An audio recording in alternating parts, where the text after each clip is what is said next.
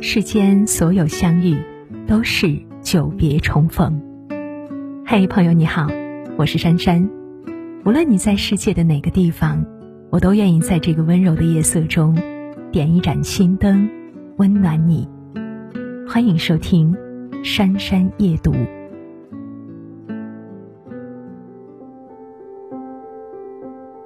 河南滑县人民医院急诊科王修学医生讲述了一个抢救案例，让他十分痛惜。华县有一个十几岁的花季女孩，平时的成绩都很优秀，也很懂事乖巧。可是她最近迷上了手机游戏，沉溺其中无法自拔。后来家长和女孩爆发了激烈的争吵，家长不想让女孩玩游戏，并且多次批评责怪了她。然而，让人没有意料到的是，赌气的女孩竟然一口气服下敌敌畏，自杀。女孩被送到医院的时候，已经没有了生命体征。华县女孩的悲剧，让我想起了葫芦岛市实验中学初三女孩刘哥的故事。开学的第一天，刘哥妈妈发现自己微信里的两千多块钱只剩下二十八元，她去查了消费记录。发现其中多笔消费流向一款名为《龙族幻想》的手机游戏。吃饭的时候，他就问女儿：“龙族幻想好玩吗？听说都往里面充钱，是能挣钱吗？”因为之前女儿总是拿着他的旧手机玩，还拿着上过网课，他怀疑是自己的女儿，而他的女儿极力否认，并说自己不知道，也没有玩过。但这顿晚饭，女儿只扒拉了几口就放下了筷子。妈妈感受到了女儿的紧张，但是她又咬不准。后来，她和丈夫担心自己的账号遭人盗刷，产生更多的损失，于是她晚饭后便赶往了家附近的银行，把余款取出来，并且对刘哥说要报警，查查这到底咋回事儿。听到妈妈要报警查这件事。刘哥如坐针毡，感到非常不安。后来，他们夫妻赶到银行查清了，他的银行卡累计在这款游戏上消费了一百零八笔，共计六万一千六百七十八元。他们没有想到，女儿在游戏上竟然消费了这么多钱。可是，当他们夫妻还在银行为账单疑惑时，刘哥给妈妈发来短信：“妈妈，是我干的。”我不想活着了，你能原谅我吗？谢谢你，妈妈。但是妈妈并没有及时看到这条信息。等到他们回到小区之后，忽然传来女儿跳楼的消息。女儿被救护车送到医院之后，因抢救无效，宣告死亡。得此消息的刘哥父母撕心裂肺，悲痛万分。他们怎么也想不通，好好的一个女儿，怎么会因为一个游戏走上了如此决绝的道路呢？不只是这两起悲剧，我们打开网站看到像这样因为游戏而走绝路的案例还有很多很多。广西南宁一个小孩因为家长没收手机选择跳楼，山东一名初中生因为考试玩手机游戏被老师没收选择坠亡，等等。为什么这么多孩子会采取如此决绝的方式呢？因为游戏已经成为他们连通世界的唯一方式，甚至是他们的精神支柱。而当精神支柱垮了之后，就很容易对他们的心理造成冲击。因为游戏而发生了这么多悲剧，于是家长们一味的觉得是游戏的问题，纷纷把矛头对准了游戏。他们觉得游戏是万恶之源。觉得游戏是精神鸦片，让孩子不断沉溺其中，无法自拔。只要国家出手，把游戏平台全部关闭了，那么自己的孩子就会乖巧懂事，就会成绩好。反正所有的错误都在错误身上。那么真相到底是怎么样呢？我们拿最近的游戏史上最严格规则来说，确实。我们国家最近确实是重拳出击了，在八月三十日的时候，国家颁布重磅规定，所有的网络游戏只能在周末的时候每天向未成年提供仅限一个小时的服务，这是在规定的时间，所有的网游都必须强制执行，这个力度不可谓不大。那么一周之后，这些沉迷游戏的孩子又变成了怎么样呢？据央视记者发现，在网络上，孩子们花三十三元就能够通过租号或者买号的方式绕过这个法律监管。他们就可以无止境的玩游戏，而且这个游戏账号的租卖已经形成了非常庞大的灰色产业链。也就是说，国家确实是可以禁止未成年人无止境玩游戏，但是道高一尺，魔高一丈，那些想要玩游戏的孩子总是能够想出层出不穷的办法去玩游戏，你根本限制不住。而且人们惊奇的发现，很多孩子就算这些网络游戏。都被限制不玩之后，他们还可以玩电脑单机游戏、客户端游戏、各种掌机游戏。就算这一切都没得玩，他们还可以出去外面游戏厅玩，去网吧玩，去调皮捣蛋等等。也就是说，对未成年人封禁游戏确实有一些效果，但是很有限。家长们想象着把游戏封禁了，一劳永逸。孩子们就会认真搞学习了，就会天天向上了，但这是万万不可能的。很多孩子，他们情愿把时间浪费在别的事情上，也绝不会用在学习上。游戏只是一个工具，错误的不是工具，而是使用它的人。知乎上有一个问题：假设所有的游戏都关了，学生们都会学习吗？有一个高赞回答，特别有意思。前清，没有电子游戏，也没有电脑游戏，摇滚乐也没有，电视剧也没有，动画片也没有，漫画书也没有，一切诱惑都没有。按理说，应该把精力用在学习上了吧？呸！前清的八旗子弟，也包括汉人，斗蝈蝈，斗蛐蛐儿，从十二三岁斗到四五十岁，死了拿蝈蝈葫芦陪葬。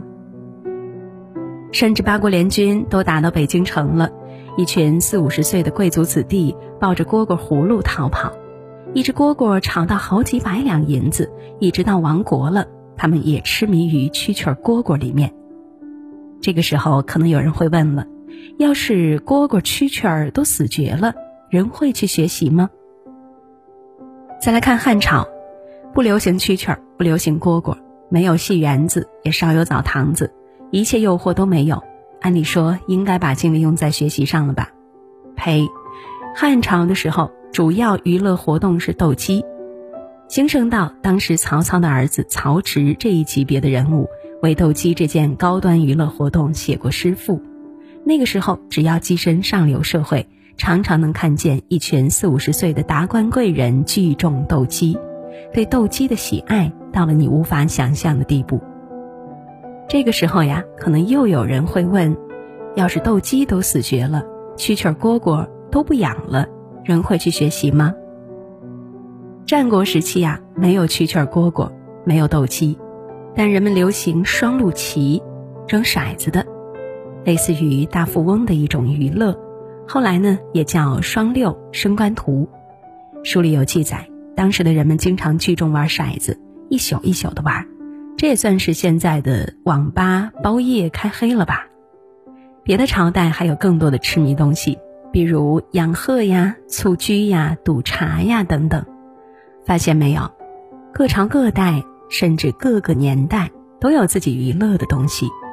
而当你不想学习的时候，盯着墙幻想，都是一种充满吸引力的娱乐活动。为什么会这样呢？因为学习就是反人性的。只要有那么一项不反人性的娱乐活动出来，那么就会充满吸引力，让人沉溺。所以啊，真正的问题不是出在什么游戏上、什么蛐蛐儿蝈蝈上、什么斗鸡上，而是出在家长和孩子自己身上。如果一个人没有养成良好的自律和优秀的学习习惯，即使没有游戏、搓麻将、打扑克、下象棋，都会让他上瘾。家长们总是说我的孩子成绩不好都是游戏害的，我的孩子成绩不好都是手机害的。这句话多么似曾相识啊！再看看我们八十九十年代，孩子成绩不好都是网吧害的，孩子成绩不好都是武侠小说害的，孩子成绩不好都是电视机害的。但是这些家长从来不会想，这些东西为什么不去害别的成绩好的孩子，专门来害你家孩子呢？请问你家孩子是镶了金还是含了玉呢？有个网友总结的很好，家长们需要的其实只是一个背锅侠，来掩盖他们的教育失败。之前的这个东西是早恋，是武侠小说，是香港电影；现在这个东西是游戏。我始终认为，游戏只是一面镜子，它照出了家长和孩子的关系，照出了孩子自身的问题。而家长，却怪是镜子的问题。游戏确实是有错，它有上瘾性。国家现在强力管控游戏，我举双手赞成。但是，我还想说的是，如果家长一味的把所有东西都推到游戏、推到不良环境上面，从而忽略自己的问题，那么这样的悲剧会一而再、再而三的发生。我曾经问过一个孩子，为什么痴迷游戏呢？而他的父母闹离婚，总是当着他的面吵架打架，对他不管不顾，其实，只是需要一个地方去躲避而已。写到这里，我们回到这篇文章最核心的问题：当你的孩子痴迷游戏，怎么办呢？这个问题啊，其实我想了很久，直到看到一个儿童心理治愈师的话，才豁然开朗。他说：“父母和孩子的关系。”最重要、最优先的是情感关系。当情感关系解决，一切问题都会迎刃而解。也就是说，孩子的游戏问题解决之前，你首先需要解决的是你和孩子的情感问题。当家长和孩子的情感问题解决了，孩子和游戏的问题也会解决。只要你爱孩子，只要你和孩子一起去面对问题，那么就会引领他。找到那条正确的路。说一个让人动容的教育故事：有一个男孩，从小就是一个爱上网的叛逆网瘾少年。在他网瘾最疯狂的时期，有次父亲悄悄跟随他去网吧，在他背后默默站了十分钟。他的父亲没有打他，没有骂他，而是一言不发的走了。第二天一大早上学的时候，父亲给他留下了一封信。父亲在信中写道：“儿子，爸爸昨天去网吧了，看到你打游戏，知道你在同学面前要面子，没敢打扰你。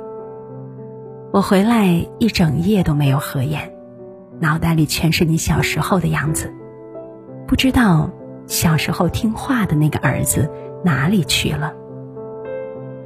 你的班主任打算放弃你了。”你妈也说听天由命吧，但我是你爸，我养的儿子，我心里清楚，你只不过是迷路了，爸一定把你领回家。男孩看完信，忘了自己哭了多久，扇了自己多少嘴巴。此后每一周，缝纫机上都会有父亲留给他的一封信。父亲不断鼓励他，安慰他。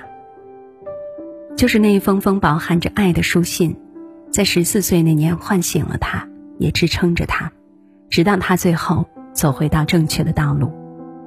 后来，男孩一直努力读书，读到了中科院博士。这是一个真实的故事，这个男孩就是他，而这个人就是他的父亲。